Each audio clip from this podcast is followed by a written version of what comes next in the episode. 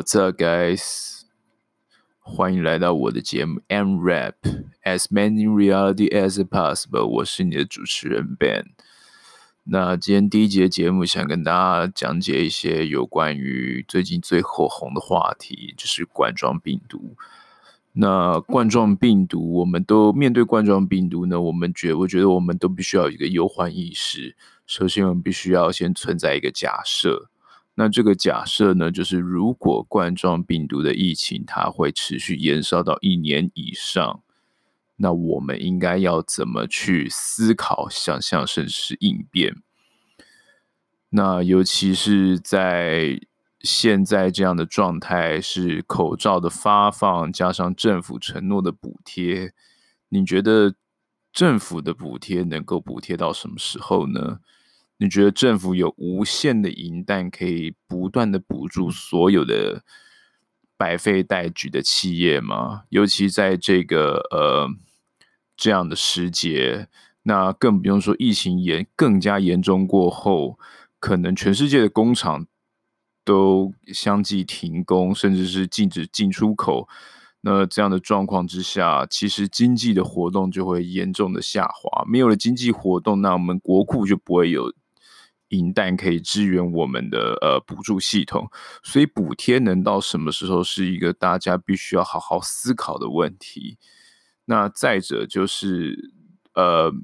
进一步的隔离或是一公尺的社交距离的政策，如果之后疫情爆发的话，那有可能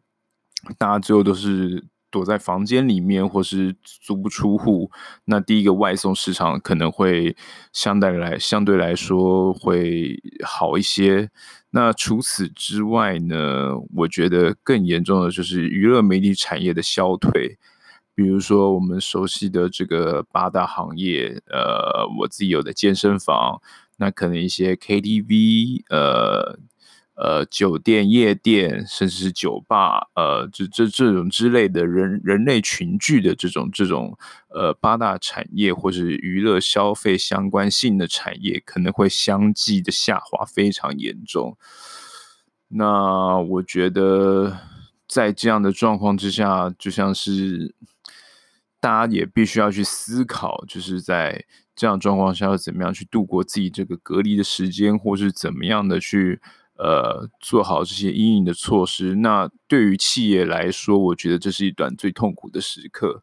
呃，怎么说呢？因为没有人料想到这个黑天鹅会这样的突然发生。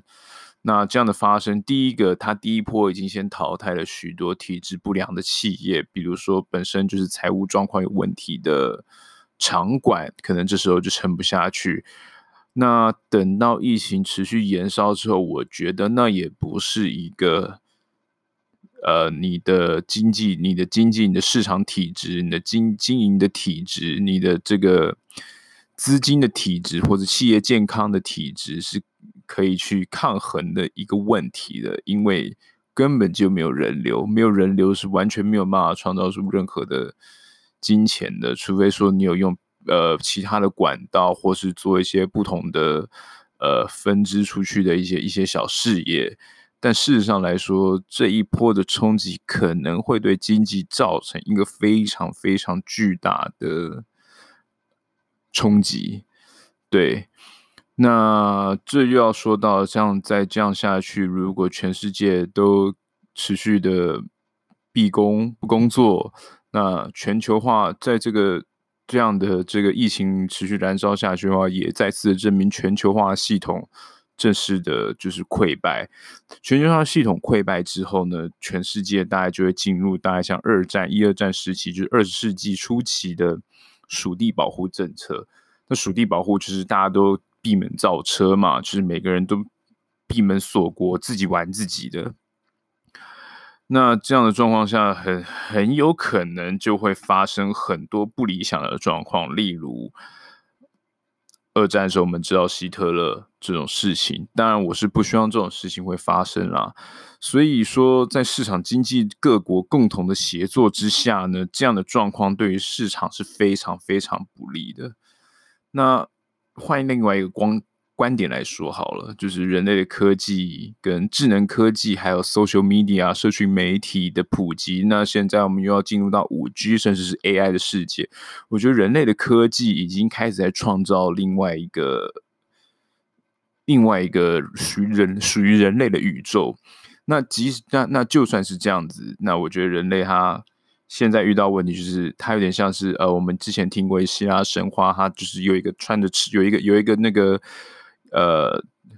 有着蜡蜡呃由蜡做成翅膀的一个希腊的神子，它想要去飞到太阳去碰触太阳，但是因为太阳的炙热把它的翅膀给融化，而它坠坠落到地面。我觉得人类现在就有点像是这样的状况。那就是这个人类科技就是发展到现在的反扑呢，就是会变成说、哦、我们渐渐的开始感受到太多的便利于科技，然后地球开始反扑。不管这个 coronavirus 它是从哪里出来的，即使是 你, 你要说是呃，中共人造呢 OK， 但是重点是我觉得如果说它今天是从自然动物身上培育出来，然后你人类自己作茧去吃，那其实就是一个人类自己高度发展的反扑，也就是地球对人类的反扑。那这样的反扑的状况之下，我觉得大家有没有看过一部小说啊、呃？还有拍部拍拍过成电影叫做 The Time Machine 时光机器。时光机器它里面讲述的未来世界就有点像是我们有可能以后会走向的世界。你看它那个三千年后世界，大家的居住是非常原始的，所以未来的人类很有可能就是半仿生、半科技、半原始的，就是跟自然很和谐的相处在一起。这当然是一个最理想的状况，但是我们不知道会不会发展到那个阶段。好，那扯远了。那就是呃，我觉得反正就是我们必须要好不好？就是这算是虽然虽然说好往好的来说，它是一个返璞归真，但是严重来说，但这个适应其实非常需要花时间的。毕竟一般人，我们现代人都过得太舒适了，很少有人可以真正的活到就是返璞归真。你看现在很多隔离十四天的人，他连十四天都待不下去，你怎么可以想象一个以后的人肯定要待在家里一？一个月、半年，甚至一年以上的，那根本就是一个没有办法的事情。那再有另外一个，再那再再退退一步来说好了，就算疫情改善、疫情好转，